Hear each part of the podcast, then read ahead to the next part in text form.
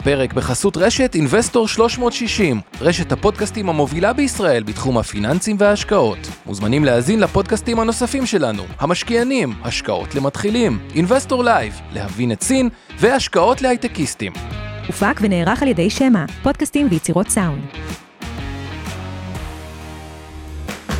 השקעות למתחילים אבנר סטפאק ועומר רבינוביץ' עוזרים לכם בצעדים הראשונים בעולם ההשקעות.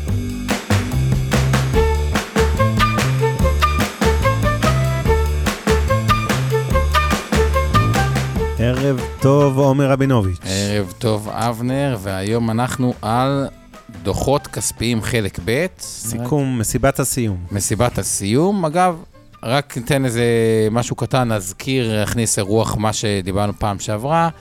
הגענו לדוחות האלה בצורה שלתפיסתי מיעוט קונים פוטנציאליים, המשקיעים הזרים קצת יושבים על הגדר עם כל מה שקורה בפוליטיקה. בכלל זה מאפיין, כאילו, פוליטיקה שיש אי יציבות, השוק המקומי בדרך כלל פחות מתרגש, ומי שמבחוץ אומר, טוב, בואו נראה איך זה אה, מתייצב.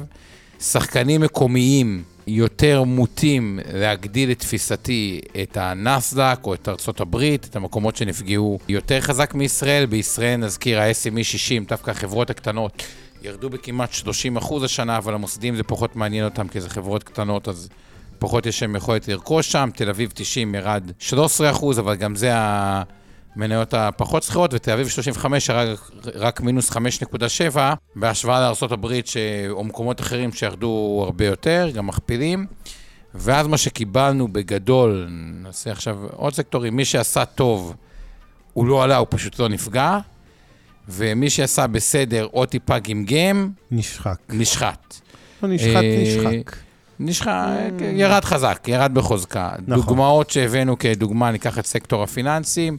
הבנקים באמת בדוחות יוצאי דופן מבחינת תשואות ההון. החוץ שלהם. לא הייתה קפיצה מטורפת, אלא הם בסדר, אבל לא, לא ראינו פתאום זינוק אה, מטאורי. גם בסדר, גם חברות הנדל"ן סך הכל דוחות טובים, אפילו קצת נפגעו, כי מצפים בעתיד פחות טוב. אה, אבל מימון ישיר כזו, שהיה לה דוח סביר, ושוב, נותן את אזהרת הסיכון, חטפה מאוד מאוד חזק, אה, אפילו על, אה, על רקע של אה, טיפה הפרשה קבוצתית, אפילו לא ספציפית. אני מזכיר, הפרשה קבוצתית זה יותר ככה מתוך עקרון השמרנות, מה שהיה בבנקים בקורונה, זה לא כן. לא שבאמת יש... לא, כעיקרון, יש, הרגולציה היום, שצריך להגיד, מחייבת גם את חברות האשראי החוץ-בנקאי, לא רק את הבנקים, לבצע איזושהי הפרשה קבועה. יש שני רבדים של הפרשות מ, לחובות מסופקים, מה שנקרא, להפסדים בגין אה, בעיות אשראי. יש הפרשה קבועה, זאת אומרת, זה רובד מסוים כללי, גם אם בפועל, תיאורטית, אף לווה לא אה, יתעכב עם החזר ההלוואה שלו וכולם תקינים, אני עדיין חייב להפריש איזשהו רובד קבוע, זה יכול להיות 0.15, 0.2, מתוך תיק האשראי, זאת אומרת, יש לי תיק אשראי של, דוגמה, מיליארד שקל, אני מפריש כל שנה להפסדים 2 מיליון הפרשה קבועה, כללית, וגם מבצע הפרשות ספציפיות, אני יודע שהלווה... ישראל, ישראלי חייב לי חמישה מיליון, והוא לא עומד בהחזרים שלו וכבר לא עומד בהם תקופה ארוכה, אני צריך למחוק, נניח, סתם אני זורק, ארבעה מיליון מתוך חמישה מיליון האלה להפסד.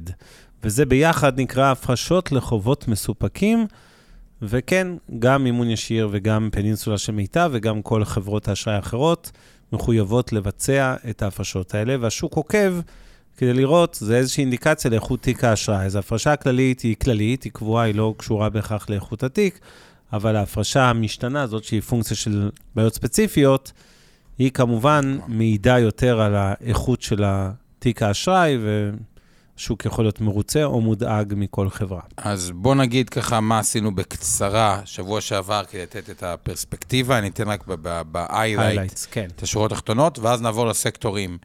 אה, של... אה, אה, שלא הגענו אליהם פעם שעברה. ויש הרבה כאלה, ונדבר עליהם היום. שלא הגענו אליהם פעם שעברה, אז נדבר גם על התעשייה, וגם על הטכנולוגיה, וגם על התקשורת, וגם על מסחר ושירותים, וגם רשתות השיווק, ואופנה ועוד דברים. אבל לפני כל הדבר הזה, ולפני שניגע ב-highlights, עוד פעם חוזרת התחרות הגדולה. או-אה, אנחנו צריכים אתכם, חברים. אנחנו כל השנה מתנדבים פה, מזיעים, עובדים קשה, מכינים חומרים. באים לפה גמורים מסוף יום עבודה בתשע בערב לשדר אונליין, ויש לכם הזדמנות אחת להחזיר לנו קצת, לפרגן, אנחנו לא שמים כובע ומבקשים uh, כסף, אבל יש את תחרות הפודקאסטים של גיק טיים, זאת שבשנה שעברה הצלחנו בה מעל ומעבר, ובאמת הכנסתם אותנו ל... איך זה היה נקרא אז? הפתעת השנה? או השחלת השנה, או משהו כזה? כן, לא, בקטגוריה של כלכלה. אז גם הפעם יש לנו בקטגוריה של כלכלה, ואנחנו רוצים להתברג גבוה גבוה ברשימות. עכשיו, פעם שעברה לקחנו מקום שלישי שהוא מכובד מאוד. הבעיה שלנו היא כזאת, אנחנו מתחרים מול חיות כיס, שזה תחרות שהיא... שלום סטרדמסקי המצוין. אבל אנחנו אומרים את הדבר הבא, השקעות הם מתחילים, על זה אנחנו... אה, אה, נמדדים, ואנחנו צריכים שבהשקעות הם מתחילים, אתם תדרגו אותנו גבוה. איך עושים את זה? בתיאור הפרק, בספוטיפיי, או בגוגל פודקאסט, או באפל פודקאסט, או בכל פלטפורמת פודקאסטים אחרת. מה עושים יש, שם? שם כותבים בקטגוריה של השקעות, של uh, כלכלה, השקעות למתחילים, בכל השאר תדרגו, תדרגו את הפודקאסטים שאתם אוהבים ואוהבות. ואני אומר שגם עוד שבועיים אנחנו נצטרך את עזרתכם. עכשיו זה על עלייה לגמר, ובגמר הגדול אנחנו באמת נצטרך אתכם בכל הכוח. ביג טיים, גיק טיים. צריכים בשביל בכלל להגיע טוב. לגמר, ואווירת ה... חפשו את גיק טיים, השקעות למתחילים, דרגו אותנו גבוה, נכון? בערך.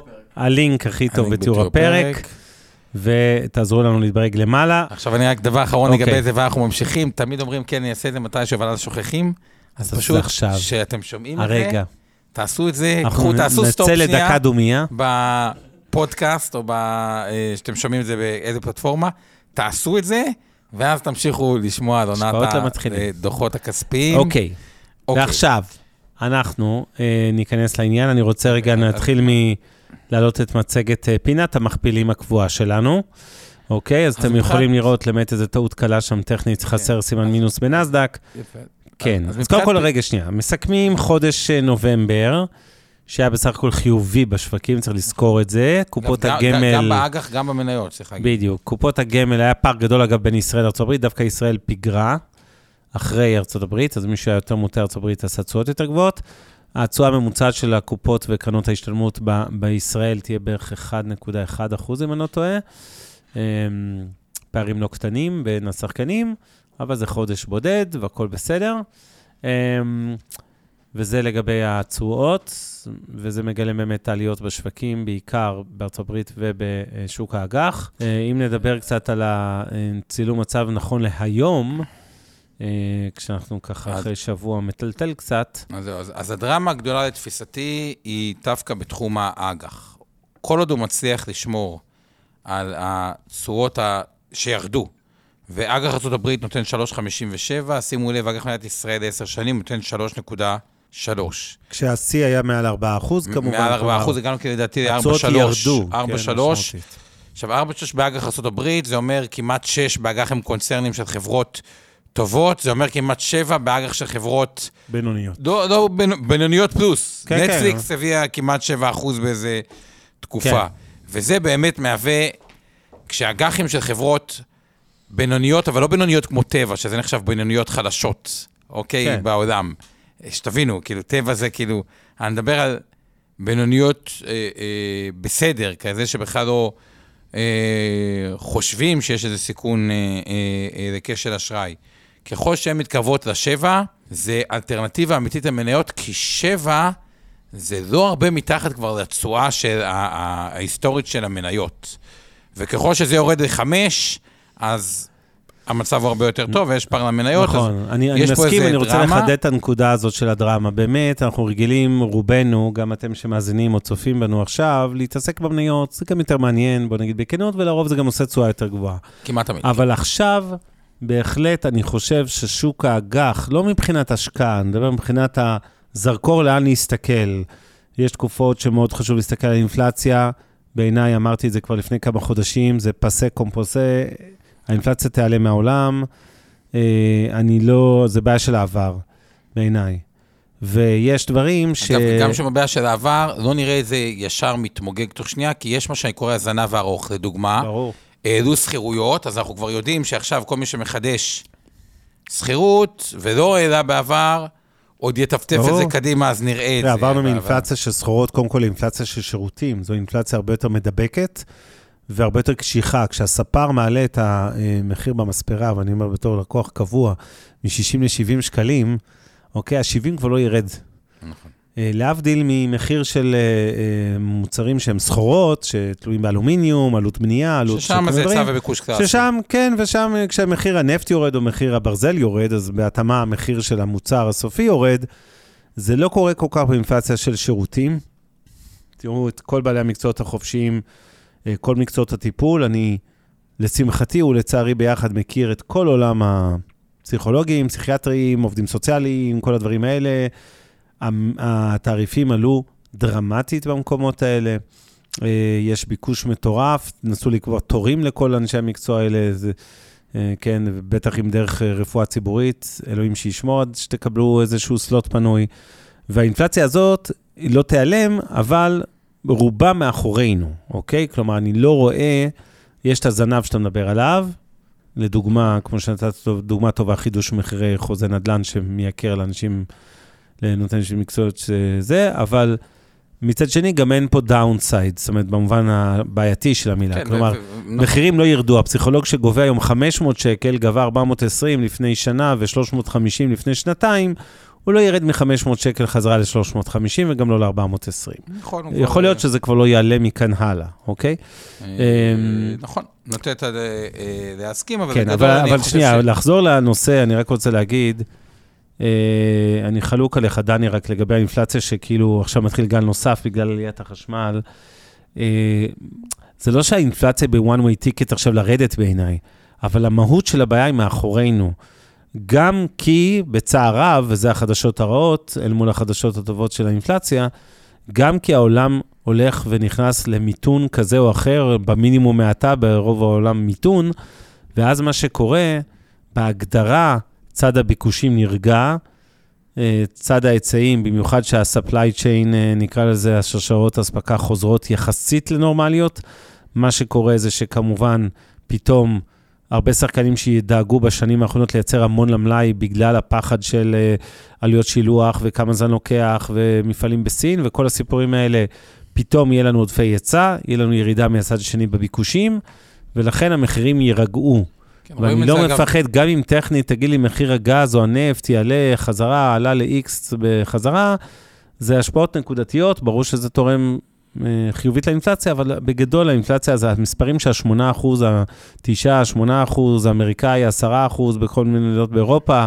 באירופה, אגב, יש שונות אדירה באינפלציה בין מדינות של אינפלציה דו-ספרתית גבוהה לחד-ספרתית, אבל בגדול, זה בעיה של העבר. חוזר למה שאמרת, כי אנחנו צריכים להתקדם למנה העיקרית. נכון. וזה, שימו לב יותר מהרגיל לשוק האג"ח, גם אם אתם לא משקיעים בו, וגם אם אתם לא מעניין אתכם לקנות איגרות חוב של ממשלת ישראל לעשר שנים, או של ממשלת ארה"ב לעשר שנים, זה אינדיקציה היום בעיניי מאוד מאוד חשובה למשקיעים בשוק המניות. כי א', זה כמובן אלטרנטיבת השקעה, ב', יש לכם את הסיפור של ה... הציפיות להפחתת ריבית או בלימת עליות הריבית וכולי בכל העולם, וזה מגולם, רואים את הציפיות האלה הרבה פעמים דרך מחירי ותשואות אגרות החוב, ולכן, לדעתי, מאוד מאוד חשוב אה, שתשימו לב בחודשים הקרובים, אם קודם אה, התרגלנו לעקוב אחרי אינפלציה, עכשיו הזמן לעקוב בעיקר אחרי התשואות של אגרות החוב. ואני אענה למשה, ואולי זה הזמן להערת אזהרה, שצריך לעשות אותה, שכל מה שעושים הערב אינו ייעוץ השקעות אישי המותאם לצרכי ונכסי כל אדם, ולא תחליף לייעוץ כזה, ולא המלצה לביצוע השקעה כלשהי, או להימנעות מהשקעה אחרת. ואם נזכיר פה מניות ספציפיות, ותמיד אה, אנחנו מזכירים שמות, צאו מנקודת הנחה שאי שם בתיקי הלקוחות של אינבסטור 360, או בתיקי השקעות הגמל הפנסיה, השתלמות תעודות הסל וקרנות הלימוד של מיטב, אנחנו מחזיקים באותן מניות, ולכן יש לנו אינטרס באותם אה, אזכורים. ולשאלתך, משה, האם ניתן לקבל בתיק אג"ח 7% בארץ ובחו"ל? לא, לא, התשובה היא לא, ממש לא. לא, היה, אני אמרתי שבדיוק היה. היה דוגמה של לא, נטפליקס. לא, לא, אה, היה, כן. היה לפני היה חודשיים, כן. היה הרבה. מאז שוק האג"ח עלה ב-10%, התשואה בהתאם. ירדה, כאילו, הצ- אה, ירדה. המחירים עלו, התשואה ירדה. אג"ח ארה"ב, רק כדי להבין, עשה צעד ארוך, גם עלה מאוד מאוד חזק, אבל זה בדיוק מה שאבנר אומר מבחינת לעקוב. בואו נדבר אז על המכפילים ממש. ב-highlight. רגע, אני צריך S&P לשתף. 17.4, נסדק 23, מדבר על עתידי, תשואת אג"ח ארה"ב 3.57, שימו לב, אה, כן, כן, זה... מתחילת ה- השנה, ירידות בנסדק, אנחנו כמעט במינוס 30, ב-S&P מינוס 16, אה, ה Russell מינוס 18. אבל המשקיעים בהודו ובאנגליה הרוויחו כסף במניות, גם השנה. 7% בהודו, נכון, 2.5% אה, באנגליה. אבל השאלה שלי, האם זה במונחי דולר או במונחי פאונד, לדעתי זה במונחי פאונד, והפאונד עוד כן, לא כן, היה... אחרי המטבע המקומי, כן, אבל ברור. המטבע והרופי, המקומי גם- כן. זהו, אז זה מאוד מאוד... לא, ברור שזה מטה, כן, אם הפסדת על המטבע 20 אחוז אם והרווחת על במניה מטבע 2 אחוז, בטורקיה 80 אחוז, ובבורסה אתה 300 אחוז, אתה עדיין מופסד המון כסף. אז כאילו... בדיוק. אז פה זה כל דבר... אה, אגב, אני חושב שאנחנו נוסיף במונחי דולר, כי זה יותר מעניין לראות, אוקיי. כאילו, ב- סבבה. בהקשר, כי יש הרבה מדינות שהמטבע ממש קרס, כולל מצרים, השכנה שלנו. אה, או דוגמה יפן. אה, אז מהבחינה הזאת, נראה גם את התשואה במונחי דולר. שימו לב, דווקא בסין קורה תהליך שהוא, אה, קצת היה עליות אה, בתקופה אה, האחרונה, בכלל מתנהלת שונה מהעולם, בחלק צמצום כמותי, בסין עכשיו אולי הרחבה קצת. אה, אה, זה שונה, עוד מדינה שאין פה, אבל היא מעניינת לעקוב ככה, כבר היה היום בדה מרקר על אינדונזיה בכלל, מה שקורה שם. מדינה מעניינת, צריך גם לארח את החבר'ה שלך שהיו בהודו ממיטב כן, אה, הסיור במשלחת. המסע להודו. המסע להודו, אולי אני שבוע הבא, אשמח כן. שנעשה את זה, אולי אה, אה, נחש, נחשוב על זה שבוע הבא, אבל בגדול, השוק בארצות הברית נקרא לו באזור המינוס 20 כל פעם וקצת. שאתה תגיד הודו, תמיר יקפוץ עם אותה שאלה, וכל שבוע אתה לא תענה לא. אז אמרתי את זה, בהודו הסיבה שזה, שהאג"ח הוא הסיבה היא במונחי... שהפרמיית הסיכון היא שלילית, זה אגב הסיבה מונחי שפרמיית- רופי, זה זה, זה המטבע אג"ח במונחי המסכן הזה, רופי, ולכן חושבים שהמניות יעלו, כלומר המכפיל יהיה יותר אה, גבוה, אבל האג"ח מונחי רופי נותן תשואה יותר גבוהה, כי לוקחים גם את החשיפה של הרופי. אוקיי, לא רוצה שנתעסק יותר מדי כן. במכפילים, כי אנחנו צריכים טוב. לעשות, אז במילה אחת. פיננסים, רגע, אנחנו מזכירים. עכשיו בתעשייה. לא, אני רק עושה את האיילד של אה, מה של שהיה שבוע פעם שעבר, תזכורת, אז כן. ככה, ענף בנקים. בגדול היה טוב. היה גם- טוב, היה מצוין. היה מצוין? טוב, חלק במכפילי 21 הון. תשואה על ההון של בנק מזרחי. לדעתי מכפילים... אתה יודע מה ההכנסות של המערכת הבנקאית, ב... נגיד, ב... השנה? בקצב של שנת 22, כמה בערך הכנסות, שילוב של הכנסות מריבית והכנסות מעמלות, כמה כל הבנקים, הכנסות, לא רווח הכנסות או כמובן, רווח? הכנסות. לא, לא, זה היה מוטרף, גם הרווח היה כמה? מוטרף. זרוק מספר. נו, כמה? כמה היה? 18 מיליון שקל. לא, לא, לא, לא, לא, זה לא הכנסות, זה הרבה הרבה יותר. לא, לא. אתה מדבר על רווח של מערכת. לא, לא, אני מדבר על הכנסות, שורה עליונה. אתה יודע כמה ישראלי ממוצע, משפחה, ישראלי, בן אדם, בוא, בוא נגיד את זה ככה. ההכנסות של המערכת הבנקאית, כולל מעסקים, אוקיי? 100 מיליארד זה- זה. שקל. 100 מיליארד שקל. אני אגיד לך למה, כי. הרווח שלהם הוא כמעט שזה יהיה בקצב של 30 מיליארד, ושולי רווח 30 פשוט- אחוז, אז זה אזור המאה. זה פשוט מטורף, המספר הזה. אתה יודע כמה מתעסקים פה ביוקר מחיה על עגבניות ועל הקוטג' ועל השמוטג', וכאילו תחשוב שאיזה סכומים מטורפים ישראלי ממוצע מוציא על הבנק שלו. על עמלות ועל ריביות ועל uh, חריגות ועל עו"ש, ומצד שני, איך זה שחצי מהנכסים הפיננסיים של הציבור יושבים בסוף בפקדונות בריביות לרוב עלובות, אה, או במכ"מים או דברים שהם לא קשורים בהכרח לבנק, אבל חצי מהחמישה טריליון שקל נכסי ציבור היום, ראינו את זה בעבר, הר השקלים קצת המפורסם יושב, בסדר, אז 40 אחוז, נו, 1.7 לדעתי, אלא אולי קצת לכיוון השתי טריליון. אה, מתוך חמש, נו, זה כמעט 40 כן, אחוז, זה כן, מטורף, מטורף. כן, לא רק נכון. פקדונות, אני סופר גם מכ"מים מזה, ועו"ש, אבל כן. בואו נחזור אוקיי, לעיקר. אנחנו אז בעסקי הבנקים היה איך להרוויח, מצוין, לא אכפת לנו. זה שהציבור פריירים, אז אתם שותפים של בנק שמרוויח חד משמעית. הבנקים בדוחות טובים, אני רק אזכיר, אמרנו מזרחי ובינלאומי מכפיליון קצת יותר גבוהים, אפשר להתווכח מוצדק או מוצדק, ומהגדולים פועלים כן, מכפילון הממוצע הוא בערך ה- 1-1 היום, כמה הוא. במערכת? ביטוח, ביטוח זה עולם מאוד מעניין, אה, שהיום הוא מתחלק לביטוח, פיננסים, זה בכלל חברות מאוד מורכבות לניתוח, אבל דבר אחד לשים לב אליו, זה שכל אחד אה, ייקח את תשומת ליבו. הפניקס, שחברה שמנוהלת טוב, שווה 9.3 מיליארד, לעומת כלל ומגדל, ששוות באזור ה-4.5 טריליארד. כלומר, נוצר מצב מחברות ביטוח שהיו לפני כמה שנים יותר שוות בגודל, הפניקס מכפיל הון משמעותית יותר גבוה מאשר... אה, פרמיית אה, ניהול. אה, פרמיית ניהול. נשאלת השאלה אם דווקא מי שמתעניין בתחום הזה ומאמין בחיסכון ארוך טווח, עדיף ללכת לעסקים שמבחינת מכפילי הון יותר זולים, כמו שבבנק זה הפועלים, או שהפרמיית ניהול של הפניקס היא אה, מוצדקת.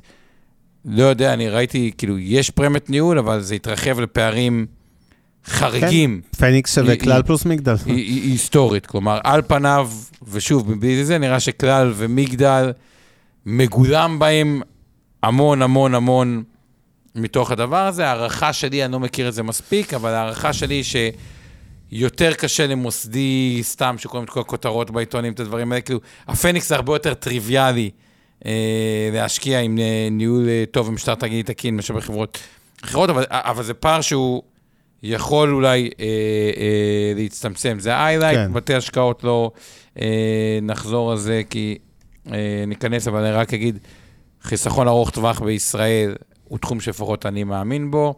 אה, אשראי חוץ-בנקאי, אה, הזכרנו, אה, יש פרמיה היום לתפיסתי מעט שלילית בגלל הפרשות כמו יונט קרדיט שהיה שם הונאות משפיע. חד משמעית, הדוחות אה, של הענף לרע. הזה, ונתעלם משל עצמנו, היו מצוינים, בעוד שהמניות היו על הפנים.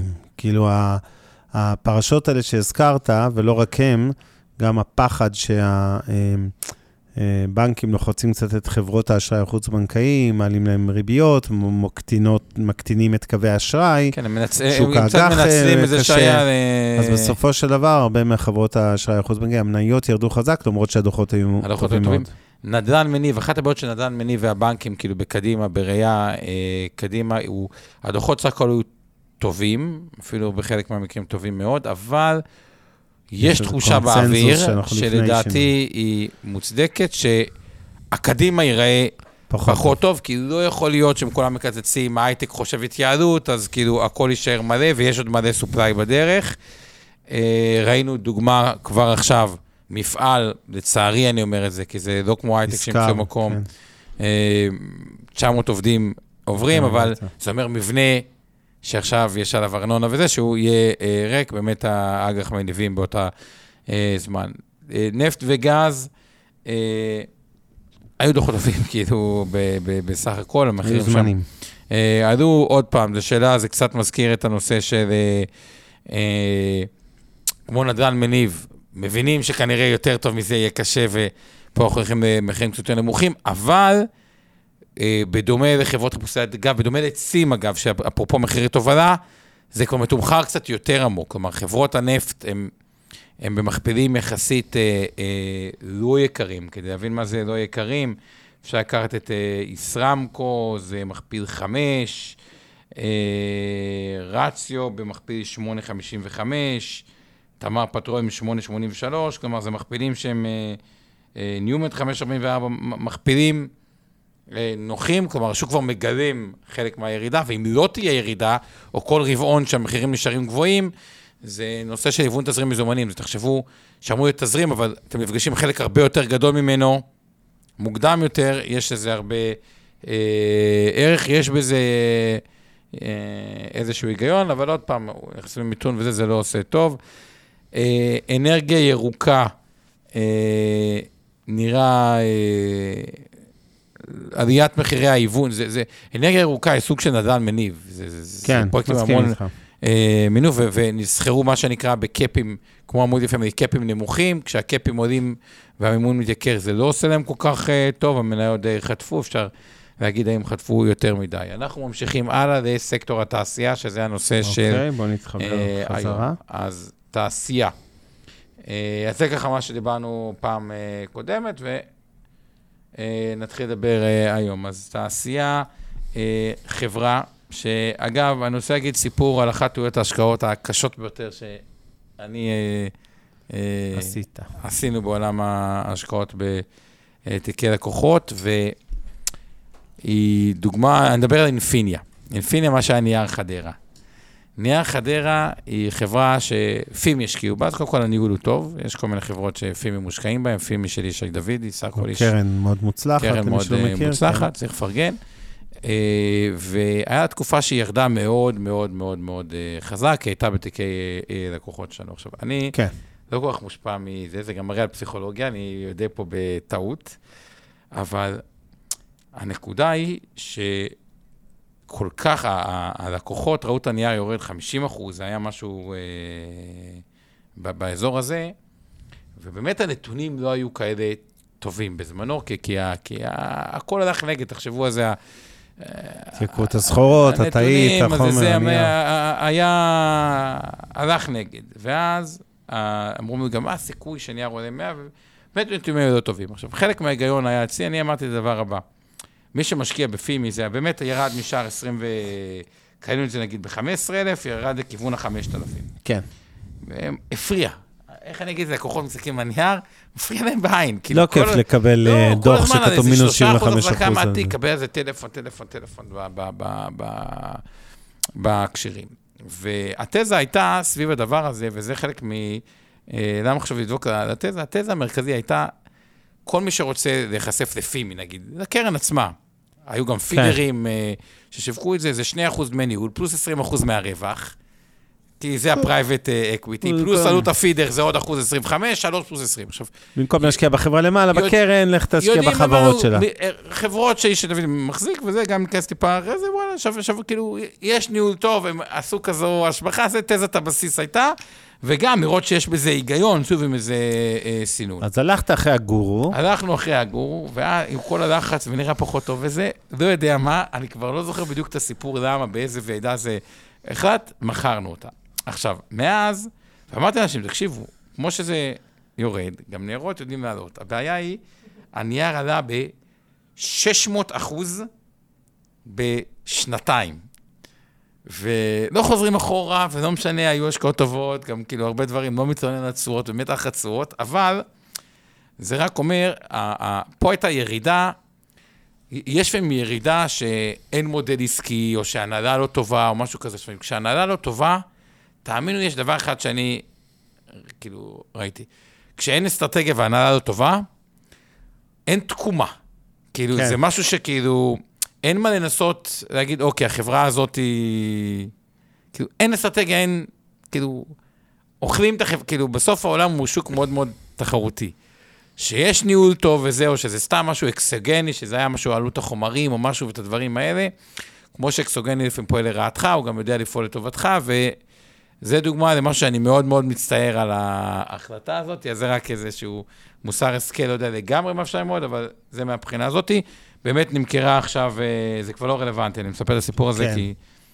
אז יש סוג פה, אני רק אה, אגיד אה, לגבי כן. אה, מניות תעשייה, יש אה. פה כל מיני כותרות מעורבות על חברות שמצד אחד אה, הצליחו, כמו חמת, פמ"ס, אה, רבל, אה, ולעומתן, אה, אה, ואינרום גם כן, ושהרווחים שלהם ברבעונים היו, ברבעון השלישי היו חזקים יחסית וצמחו משמעותית, אל מול חברות אה, שאכזבו כמו קליל, אה, אינפיניה, פלסטו קרגל, אה, פלרם, מה שראינו בולט בעיניי כמגמה רוחבית, בעיקר בחברות תעשייה, נגענו בזה קצת בשבוע שעבר, אבל אני רוצה טיפה להתעכב על זה, זה באמת ירידה ברווח הגולמי, וכתוצאה מזה גם בהרבה מאוד חברות ירידה ברווח התפעולי.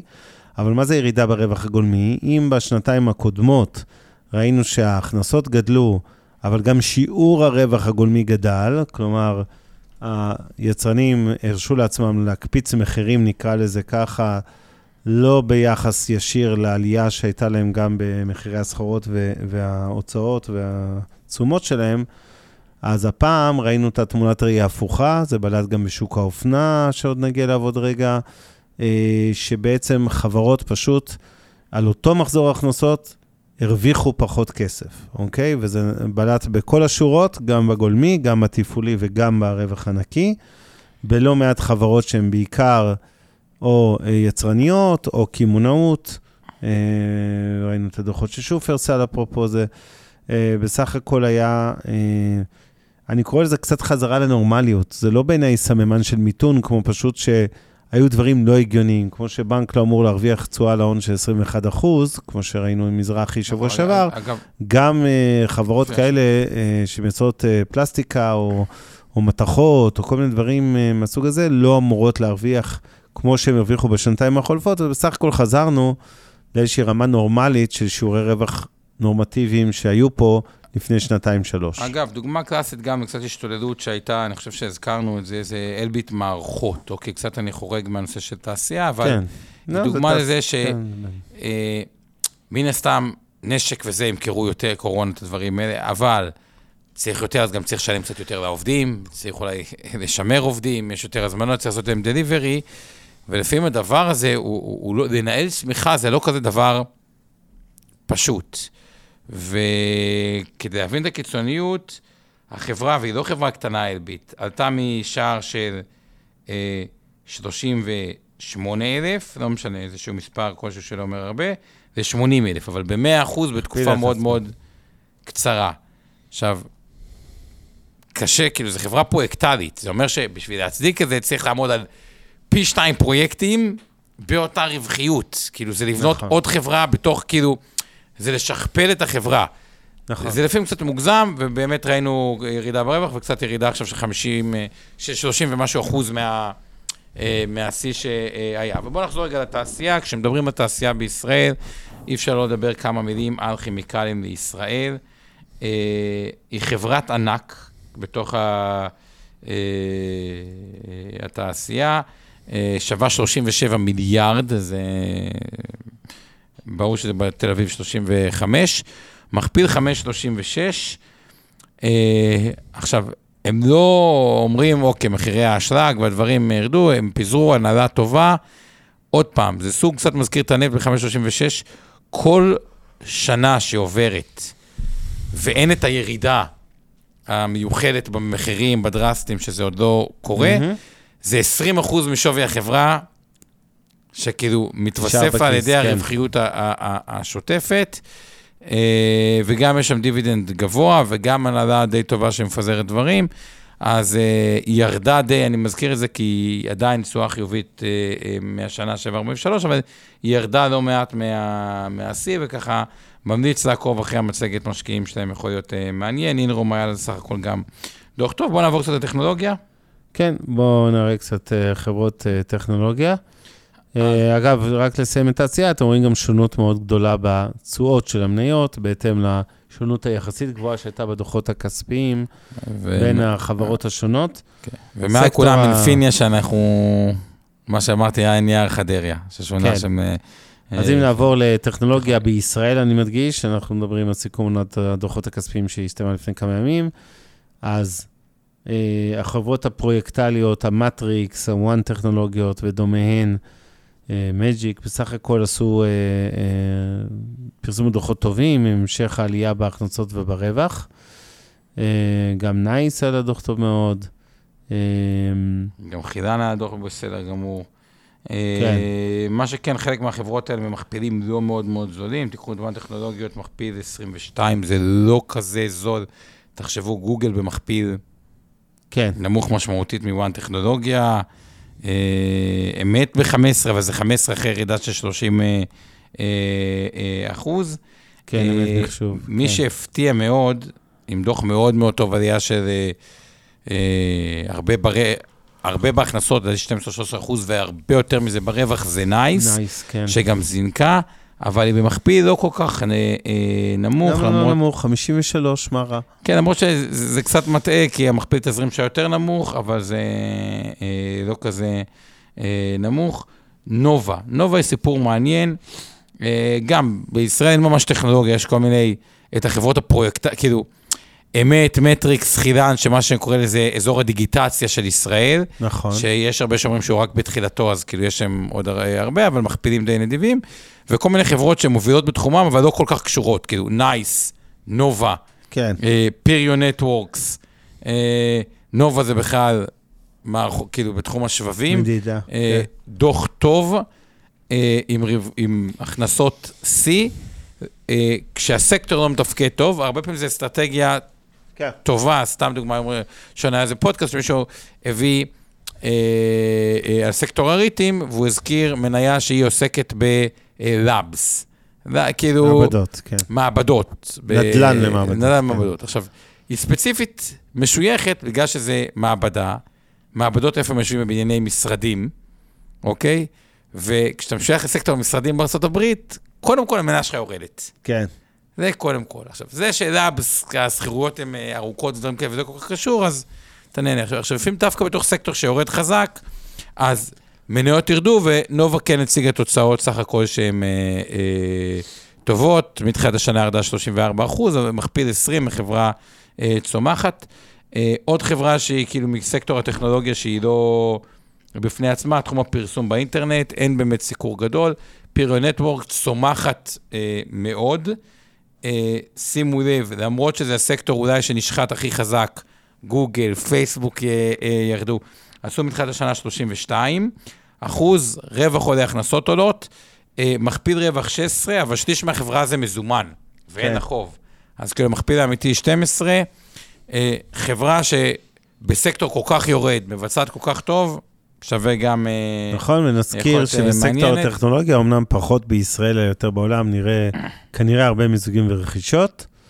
אה, יש לא מעט חברות גדולות בסקטור הזה עם אה, 10-20 אחוז מהשווי שוק הוא בכלל במזומן. זה הזמן להוציא את המזומן מהמחסנים ולהתחיל להשקיע אותו ברכישות. אני מניח שנראה לא מעט, מן הסתם כנראה גם חברות ישראליות שירכשו בגל הזה, גל האקזיטים הבא. אה, אז אולי לא יהיה דומה למה שראינו פה ב-21, אבל בסך הכל אה, אה, יש סיבות לאופטימיות בסגמנט הזה. יחד עם זאת, אני חייב להעיר לגבי החברות הפרויקטליות, בלי להיכנס למניה ספציפית כזו או אחרת, שהן נהנות בחלקן מכפילים יחסית גבוהים. אני לא אוהב חברות, ו- חברות פרויקטליות הן הרבה יותר מסוכנות ממה שאנשים אה, נוטים. זה לא סאס שמצדיק מכפילים גבוהים, אולי. כן. חברות פרויקטליות זה חברות שכשפרויקטים נגמרים, זה יכול להשפיע אה, לא טוב, אז כאילו יש שם צבר הזמנות גדול, והתעשייה הביטחונית, קחו את האלביט לא. כדוגמה, אבל לא בטוח. על מה אתה מדבר כפרויקטלי? התכוונת למה? חברות היותר IT מחשוב של אה, שחקנים במשק הישראלי, כל הם גם פרויקטליות. מחשוב ישיר ודומיהם. הם כן, במכפילים לא זולים, אי אפשר להגיד להם שהם כן. אה, אה, זולים. תקשורת, טוב, בוא נעבור תקשורת. לסקטור התקשורת. אוקיי, יש את בזק, סלקום. פרטנר, יש את כל התז, עלו מאוד, אגב, צריך להגיד, מתחילת השנה, אחרי שהם מאוד מאוד נחבטו בעבר. שונות, אתה אומר, עלו, בזק כמובן זינקה ב-23% השנה, סלקום ב-12%, גילת, עזוב, אני לא אבל חושב אה, גילת. מינוס. לא, עזוב, עזוב, גילת כן. זה לא אותו. אה, זה, יש פה את פלא, את אה, פרטנר שאפשר אולי גם להתייחס אליה. יש את תזת העולה ARPU זה average per- revenue אה, אה, per user. אני לא קונה שהארפו יעלה מהר ודרמטי, אני יודע שהרבה מאוד כן. ממליצים. קודם כל יכולים הוא כבר. עלה והוא ימשיך לעלות. הוא- עלה... אני מסכים לגבי המהר ודרמטי, אבל זה עדיין קומודיטי. אני אני מתקשה לראות, כאילו, הלקוח הישראלי, לא יודע, מתקשה, מה שכן, הרווחיות שלהם קצת השתפרה בגלל הרבה יותר טיסות לחו"ל, מרוויחים על זה הרבה, אם יהיה מיתון גם אולי יטוסו קצת פחות לחו"ל, לא יודע, אבל סך הכל, לדעתי, חלק מה... היה הזדמנות בגלל שהיה overshooting כלפי מטה, די איזן את כן. עצמו, אין לי איזה משהו זה, מכפילים גם לא כאלה זולים. סלקום מכפיל רווח 25, כלומר, עם ה-ARPU, חלק ממה שאני אומר זה, מה-ARPU שיעלה, שה-revenue per user יעלה, כבר מגולם בתוך ברור, זה. כן. מכפיל 25 זה לא מכפיל 10, בזק מכפיל קצת יותר זול, יש הרווחיות עודפת הרבה גם בגלל הסקטור הקווי, שעדיין להורים שלכם. יש, אבנר, לך יש אה, טלפון בבית קווי? לא, יפה, אז אתה, אתה שייך לדור. אה, אבנר, דור ה-Z. אבנר הוא פה Z's dead, baby, Z's dead. כלא דינוזאור, שזה יפה, אתה אבנר. רואה? ואני אתה- כמוך? אתה עוד עם הקוטג' והחוטים עם השכנה, לא? את ה... זה, אז... אה, אז... אה, כן, כי... אה, בדיוק. אז התחום הקווי הוא תחום שכאילו, הוא גם תחום של ראנוף. כאילו, יש כן. איזה 30 שנה כזה של הזה, אבל לא נראה לי שהרבה... כן, אה, עוד ואבוי אם זה יחזיק 30 שנה, אני לא כן, מאמין. אה, כן. אה, אה, תוחלת החיים עולה, מה אני אגיד לך? אה, ה-60 כן, של היום יהיו בגיל אה, 90. אתה פשוט צעיר, מה לעשות? טוב. אוקיי, מסחר ושירותים. כן, רשתות השיווק, קודם כל אנחנו רואים בגדול, אה, ירדו מתחילת השנה, ויקטורי אה, וטיב טעם במינוס 40 מתחילת השנה, כן. יוחננוף מינוס 13. אה, קשור לכל הפוליטיקה, טיב טעם לא כשר, מינוס 43, רמי לוי יותר כשר, פלוס 10, אתה מבין? אה, ברוח ה... זה, זה, אבל רמי לוי, אה, אה, היחידי שבלט לטובה, שופרסל מינוס 14, אלקטרה צריכה, שזה לא רק, אבל גם יינות ביטן, מה שמדברים על זה, שזה אה, קרפור, אה, מינוס 30 אחוז. אה, שתי סיבות לירידות. אה, אה, אחד, אה, שלא טסו לחו"ל, כאילו, כן. הציגו צמיחה, שוב, לנהל צמיחה זה לא דבר אה, אה, פשוט, זה תחום עם תחרות מאוד מאוד אכזרית בין הרשתות, אה, מי שבתוך העיר, פתאום יש יאנגו דלי, וולט מרקט, לא משנה איך זזים בתחום הזה, כן, יש תחרות. צפוף. אה, אה, צפוף. מה שכן, נשאלת השאלה באמת, אחרי ירידה במינוס 43 בטיב טעם או בוויקטורי, שפתאום היא מכפיל אה, 20 או כמעט 20 בטיב טעם, זה 11, אה, זה מעניין. שופרסל, שימו לב, מכפיל 57, כמה הרווחיות אה, אה, נפגעה, הרבה אומרים אבל שיש שם אפסט בגלל הנדל"ן עצמו. אה, אלקטרה צריכה, גם מכפילים נוזלים 26.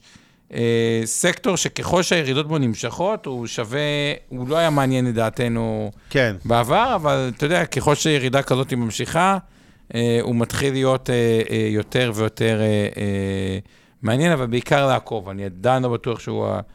אה, כן, גם פה. ראינו ירידה הרבה פעמים בשיעורי הרווח הגולמי בחלק גדול מהחברות האלה. כן, גם באופן, אף אחד לא רוצה להיות הראשון שמעלה מחירים, להיות דווקא הוא בזרקור, כן, בכתבות. והאם עלו המחירים? תחשבו על זה, זה כן. כמו, אה, כמה מזה אתה מגלגל לצרכן, האם הכל, האם חלק.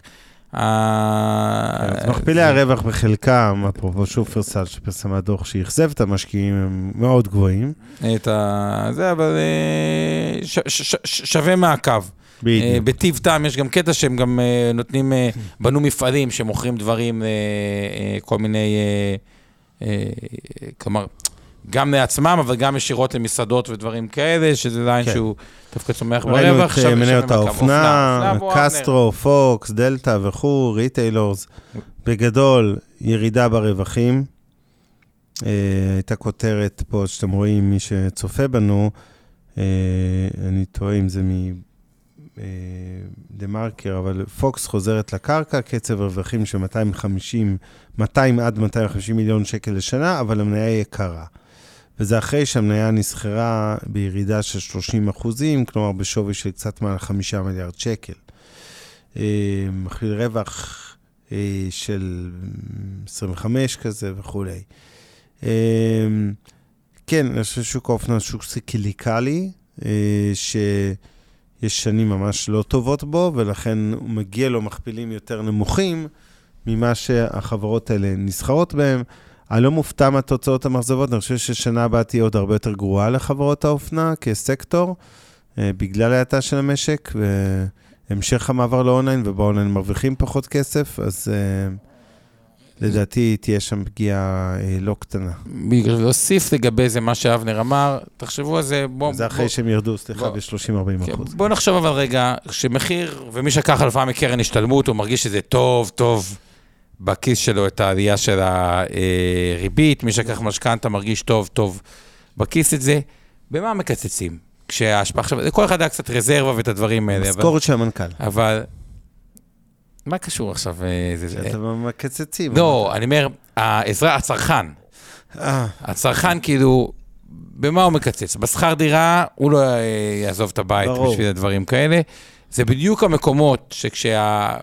פחות 2,000 שקל או 1,500 שקל, בגלל הריביות שעלו, או 1,200, מייצר הרבה קצת פחות קניות, או קצת פחות זה, או קצת... זה, זה, זה בדיוק המקומות. שנפגעים. אוקיי, מסחר ושונות יש לנו פה. אה, אז אופנה עדיין אני קצת אה, אה, בזהירות. הכנסנו פה, היה פה את... אה, אה, את, אה, בואו נתחיל מתדיראן גרופ, חברה שעשתה תשואה מאוד מאוד מאוד גבוהה לאורך השנים, גם אה, סעיף אסטרטגיה, ניהול טוב, הגיע לדוחות, וזו דוגמה, הגיע לדוחות האלה עם מכפילים קצת גבוהים, אה, דוח שהיה לא נורא, אבל נקרא לו פושר, ובום, חטפה מאוד מאוד חזק, אילקס מדיקל, חברה עם מכפיל היום 9, אחרי שירדה 41 אה, אחוז, גם פה תקופת הקורונה אה, עלתה מאוד. אחרי הקורונה ירידה, האם זה overshooting, אפשר להתווכח על זה, יש שיגידו כן, אה, גם יש בחברה הרבה מזומן ובלי אה, אה, מינוף, האם יגידו אה, מוצדק או מה קורה, אז, אז קשה להגיד, כי סך הכל זה גם, היה פה איזה איי בגלל הקורונה, השאלה אם מענישים לפעמים יתר על המידה, ובכל מקרה זה מתחיל להגיע למכפילים אה, אה, מעניינים. אה, עוד כמה שמות, זה בשירותי מידע שלא אמרנו מקודם, חילן סך הכל דוח טוב, ועדיין ירדה אה, 20 אחוז. הרקע לזה הוא בעיקר התכווצות מכפילים. כשאתה מגיע לדוחות עם מכפיל 28 או 27, וגוגל נסחרת במכפיל אה, 17 על העתידי שלה, אם אתה לא, אתה פרייס, זה מה שנקרא price to perfection. אה, price to perfection זה ביטוי שאומר, השוק מתמחר שיהיה מאוד מאוד טוב, ומספיק שבסדר, או לא אה, מזהיר, או לא דבר כזה, אז אתה נענש אה, די חזק. דנאל מניה, לא רוצה להגיד אם היה לה שבע שנים טובות, כי האמת, בדנאל כוח אדם היה עשרים ומשהו שנים טובות. כן. המניה שהיה הרבה כתבות שהיא שיאנית אצלו בבורסה הישראלית, שמי שעשה עליה, הייתה שווה, אגב, סכום... עשרות ז... מיליונים אפילו, כן. כן, סכום, אני זוכר שבאוניברסיטה שהרציתי עליה, החברה הייתה שווה, לא יודע מה, איזה 100, 200 מיליון שקל. היום, אחרי שירדה 57 אחוז, שווה 1.6 מיליארד, אבל באמת, סבלה קצת מחוסר מזל, ועוד, זה דוגמה, המניה הייתה בשער 70 אלף, ירדה ל-30 אלף, שתבינו את ה... קריסה, וזה בדיוק הדוגמה כשחברה לא צומחת על הרבעון פחות טוב, איך השוק מוריד אותה ממכפיל 25 למכפיל 10. זה בדיוק כמו שנדל"ן בניו יורק היום אה, יורד בשניות, דבר על מסחרי. כן, כן. מסחרי בניו יורק היה ב-4, 4 ורבע. זה ה-cap rate שדרשו כן. עליו, היה מימון שם בשלוש וקצת. ארבע ומשהו, נכס מסחרי top prime location, כשמימון הוא 7, אז נגיד מבקשים לפחות 6.5. כן. הפער הזה בין 4 ל-6.5, הוא מינוס 30 ומשהו אחוז במחיר של נכס. שזה כן. בגדול אומר, בשוק שהוא היה יציב וחזק, הוא בדרך כלל 70 אחוז מימון, זה אומר, תכלס, נמחק 100 אחוז מהכסף של נכון. המשקיעים, וגם הבנק נכנס לסיכון. אותו דבר זה חברה שנסחרה בצמיחה והצדיקה מכפיל 20, ואין לה צמיחה, היא מצדיקה מכפיל 10, בום. ירידה של 50 אחוז, חובת ההוכחה עליהם להראות באמת בתחום הרפואי שהם מצליחים אה, אה, לחזור אה, כן. אה, לצמוח. חתל, אה, זה, אה, אה, נקרא לזה הקאמבק של השנה, של הרבעון. פתל סיפור מדהים, אגב. פתל רשת המלונות, שהייתה ממש... אה, על סף פשוט, עשינו איתם... מצב מסוכן, נקרא לזה בקורונה, לא, לא, לא באשמתה. לא, צריך להגיד את זה, אסף... אה, אגב, היה לי אה, פודקאסט עם סמנכ"ל הכספים שלהם, אז סיפר מה קרה בקורונה ואיך אתה מתמודד עם זה. כאילו, אתה יודע, גם בתחום הפיננסים לא פשוט בקורונה, בהרבה תחומים לא, אבל כשאתה שורף, לא זוכר את המספר, איזה 100 מיליון דולר בחודש, וזה אחרי שפיטרת את כל העובדים. כאילו, אין לך עובדים. כן. אה, את הדברים האלה, כי רק להשאיר מלון סגור עולה מלא כסף. אה,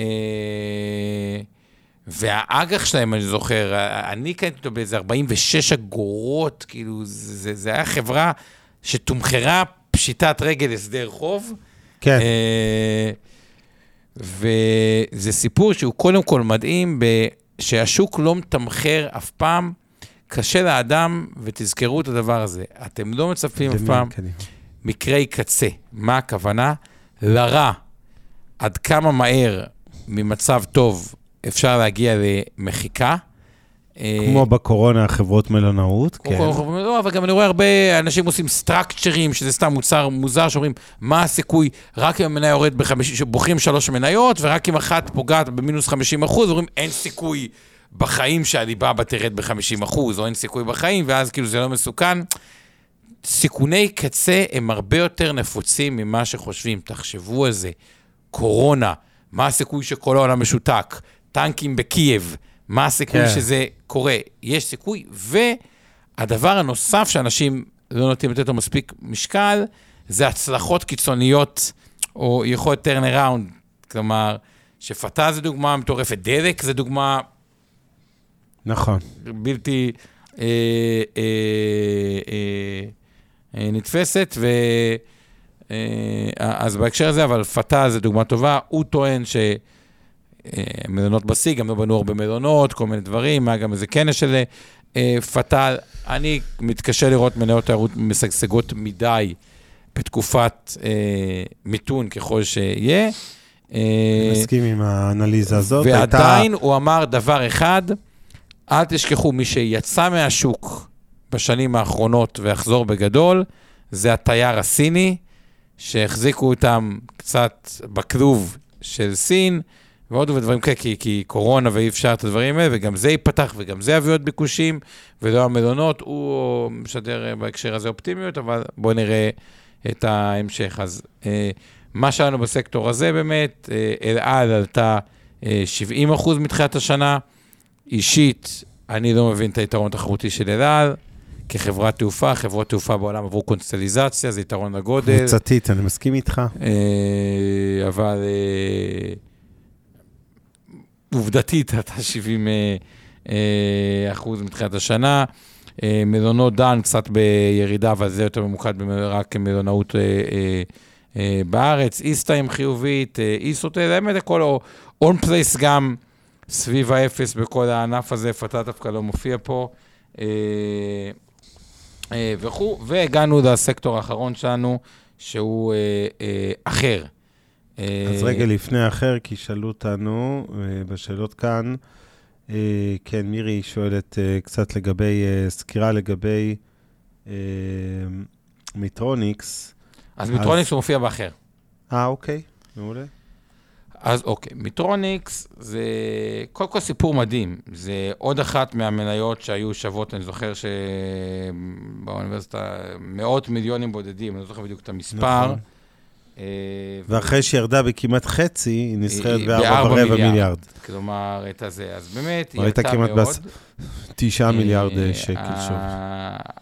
אגב, היא עדיין יותר גבוהה מאיפה שהייתה בשיא הקורונה, הייתה ב-1,700, עלתה ל-8,000, שהתזה הייתה... אה, כולם בבית הזה משפצים בריכות, רובוטים, משתמשים פתאום יותר בבריכה, אבל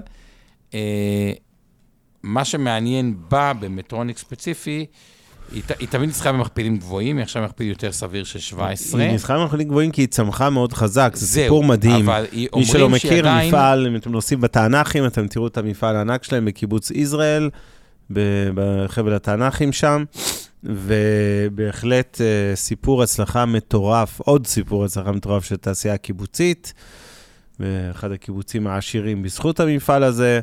חברה שכל השנים הפתיעה לטובה בתחזיות ובמציאות. רבעון שלוש מסורתית בתחום הבריכות, זה מה שמייצרים רובוטים לניקוי בריכות. הוא בדרך כלל רבעון חלש, תמיד, אה, אבל בסך הכל, עדיין, גם אם היה להם אה, ירידה קלה ברווח הרבעוני ועלייה בתשעה חודשים, לא לדאוג להם, מצבם מצוין. זהו, זה סוג של, אני לא יודע אם לקרוא לזה דואופול או טריופול, אבל אין כן, המון חברות. כן, יש שלוש עיקריות ששולטות אה, ביחד ברוב הענף, כן. ברוב הענף, והחדירה של רובוטים היא עדיין נמוכה. כאילו, נכון. ה... של ניקוי ברירות. כלומר, התזה הבסיסית פה... השוק ש... עצמו עדיין יש לו לאן לצמוח. בדיוק, נכון. שזה חברה עם מובילות שוק בשוק צומח. אה, ויש שרואים ב- ב- בירידה הזאת, או בשינוי טעמים, כאילו מקורונה, זה אולי מיתון, שזה נשמע פחות טוב ויוקרה, דווקא אה, הזדמנות אולי אה, לסוף. אגב, מזכרנו פה במניות, זאת אומרת, הנחה באמת שבאינבסטור, בטוח שעל אחת כמה וכמה, במיטב על חברותיה השונות, גמל פנסיה, השתלמות וקרנות נאמנות. וואי, היינו בעלי עניין, לא יודע, אנחנו עדיין אה, במטרוניקס. כן. אז הם בעלי עניין, אז זה סיפור שהוא אה, אה, מעניין. אז סך הכל, אם אנחנו רוצים לסכם את המפגש הזה, זה להגיד את הדבר הבא. אני אסכם את הסיכום שלי, תן את הסיכום שלך, ואז כן. נמשיך. התזה השלטת, תפיסתי, שאני הכי מקבל אותה, היא, כולם מדברים על 2024 כשנה טובה. והפחד הגדול הוא משני אירועים. אחד, שבדוחות הכספיים, מטעמי שמרנות, כי נורא קל היום ופופולרי להיות שמרן, התחזיות של החברות בדוחות הכספיים של 2023, בתחזית השתית, ינמיכו אותם, ולו מטעמי שמרנות, שהתחושה כן, היא... כולם עושים את זה. כולם עושים את זה, ומה אכפת לי להיות... קצת שמרן. אה, קצת שמרן. וכפי שידוע, השוק האמריקאי, כשחותכים תחזיות, הוא בדרך כלל יורד חזק. לא סלחן, פלוס זה שעדיין מדברים, כל הדבר הזה הוא לתוך, כן, עוד איזשהו צ'ופצ'יק של העלאת ריבית שלא ברור. כן. אה, כמה תהיה. ו- ותקופה ו- לטעמי ארוכה שגם הריבית לא תמהר לרדת תמהר חזרה, לרדת. גם אם היא לא ת- וזה תעצור בונה את את העלייה. הקרקע שכאילו להריח באוויר, שאיפשהו רבעון אחד, שתיים, עלול להיות שם, אה, אומרים, התחתית האמיתית של השוק. כלומר, כן. מה שאנחנו רואים עכשיו זה את ראלי הדובים עדיין. מי זה שדיבר כאילו- על זה זה האנליסט הראשי, או האסטרטג הראשי של מורגן סטנלי, שמחזיק מורגן. בדעה פסימית. אה, אה, סטנלי... אני חייב להעיר, ש- אני לא... שנייה, אבל, רגע, זה- זה- זה זה תזה אחת, כן. ואומרים, התחתית הזאת היא למה היא תחתית? כי מפה מבינים, אוקיי, הריבית, ומזכירים שוק ההון זה ציפיות, הריבית כבר בשיא, מפה זה רק לרדת, הציפיות נמוכות, וכבר ההתייעלות תתחיל לבוא על ידי אה, ביטוי, כלומר, כבר עכשיו על חברות טכנולוגיה מתחילות לפטר, אז כן. זה מתחיל לבוא לידי ביטוי, לוקח זמן גם לפטר, זה, זה רבעון ומי ואיך, אה, אה, רבעון שניים, אה, וגם הכוח עובר למעסיקים, פתאום לא צריך להתפרע ב- ב- בעלויות, אל תשכחו, זה כבר הרבה זמן שוק של עובדים, שהכוח כאילו אצלם, וכמו שמאסק אמר, אולי בצורה קיצונית ואכזרית ואגרסיבית אפשר להתווכח שיתוף פעולה שלו, עם חצי מהעובדים נסתדר בדיוק כמו שהסתדרנו עם כל העובדים אה, בטוויטר. כן. אה, עכשיו, אפשר לזלזל בזה, ומה פתאום, ומה זה זה, אבל אני מדבר עם הרבה סטקיסטים, שאומרים, תשמע, בינינו, בקלות פייסבוק, אם הייתה כדוגמה מפטרת 30% מהעובדים, לא בטוח שמשהו היה קורה. כלומר, גם בתוך ההייטק, בשיחות כנות של דברים, הרבה אומרים, "אה, הבנו ש... כאילו, יש, יש מקום להתייעלות בלי לפגוע יותר מדי ב... כן. בשורת ה... ההכנסות וה... רווח, אה, אותה. רווח, אז כאילו 2024 זה עם הרבה אופטימיות, פחד מסוים מרבעון אחד, אה, שתיים, עם הרבה כסף גם בצד, בגלל הפחד הזה שאם הוא לא יתממש, אז יכול להיות איזושהי הקדמה של הראלי, אז יש פה מצב שהוא קצת אה, מורכב, אבל זה, כן. זה, זה תזה שאני סך הכל די בגדול, בגדול, בגדול, די מסכים איתה, עם הערה אחת, שעליות בורחות לך זה הרבה יותר אכזרי משכאילו קטע קצת ירידות, כי העליות הן הרבה יותר ארוכות מאשר... כן. אה, זה, אליך. אז ככה, קודם כל אני מסכם את הרבעון אה, בישראל, שוב, דוחות כספיים. הייתי קורא לכותרת שלי, זה חזרה לנורמליות ברוב הסקטורים, למעט בנקאות, שזה המשך האי-נורמליות ותשואות על ההון מטורפות. אבל ברוב הסקטורים, הרווח הגולמי והתפעולי ירדו קצת חזרה, וזה בסדר, זה לרמות שעדיין בחלק גדול מהמקרים, גם אחרי הירידה, זה יותר גבוה מהמקביל ערב הקורונה, שזה המדד שאנחנו מסתכלים עליו. אה, אז זה בסדר שה... אה, אה, הרווח ירדו. אני קצת חלוק עליך בנושא שוק, אה, שוק העבודה. אני חושב שעדיין, למרות המצב הזה שיש ביקוש גדול לעובדים וכביכול יש מחסור, ומצד שני יש אפילו אבטלה בעלייה, קצת הנתון של אוקטובר, אז לכאורה אתה שואל את עצמך, רגע, אם יש 10 מיליון משרות ו-6 מיליון מובטלים, איך זה לא נפגש אחד עם השני, נגיד לא, אבל בארצות אין, הברית? אין, בארצות הברית יש אז- יותר, אה, זה, זה שוק עדיין, יש יותר משרות פתוחות מעובדים. כן, ולכן אני חושב שגם בארץ, אגב, לא רק בארצות הברית, ואנחנו מדברים בעיקר על חברות ישראליות, עדיין יש איזו אנומליה כזו שנובעת מחוסר התאמה או חוסר רצון להתאים של אנשים מסוימים שאומרים, אני לא חוזר לעבודה שעשיתי קודם, אני מחפש משהו אחר, ובינתיים הסטטוס מחפשים. מצד שני, מפוטרים כל יום אנשים, בעיקר מתעשיית הייטק, אז נוצרת איזושהי אנומליה של אה, שכר, אבל בוא נגיד, זה, זה ייפתר בסיבוב הבא.